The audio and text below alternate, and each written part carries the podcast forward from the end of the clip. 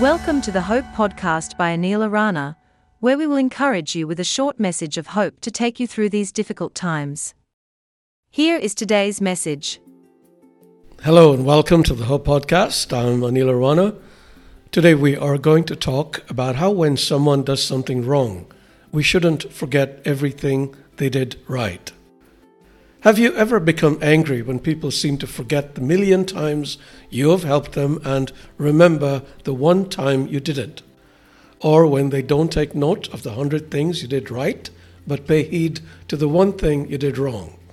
I dare say you have, because something in our fallen nature delights in looking at the bad in people rather than the good. However, can you imagine where we would be if God did the same thing to us? Fortunately for us, it is the opposite with God. He forgets the bad things we do, choosing to remember the good. God declares, I, even I, am he who blots out your transgressions for my own sake and remembers your sins no more. And he says, I will forgive their wickedness and will remember their sins no more. This doesn't mean that God chooses to have voluntary amnesia. It simply means that He does not hold these wrongdoings against us. Nor does it mean He chooses to turn a blind eye to the demands of justice. It means He didn't make us pay the price, which we couldn't pay even if we wanted to. He had Jesus do it for us instead.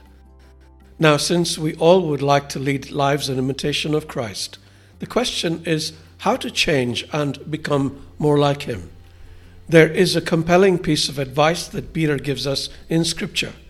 Above all, love each other deeply, he writes, because love covers over a multitude of sins.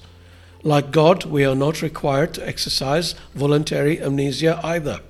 People often do things to hurt us, and we cannot forget them entirely because the pain is too severe.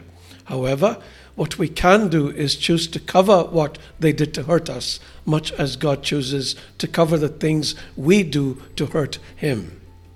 Imagine, if you will, holding a coin in your hand that represents the hurt someone has caused you or something bad someone has done to you. If you take a handkerchief and place it over the coin, the coin remains, only now you choose not to see it. That handkerchief represents the deep love that Peter said we needed. The only question that remains is the one the Bee Gees asked How deep is your love? May the Spirit be with you.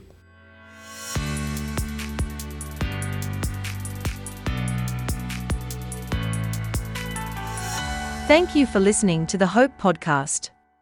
If you enjoyed it, please share it with your friends and bless them. See you soon.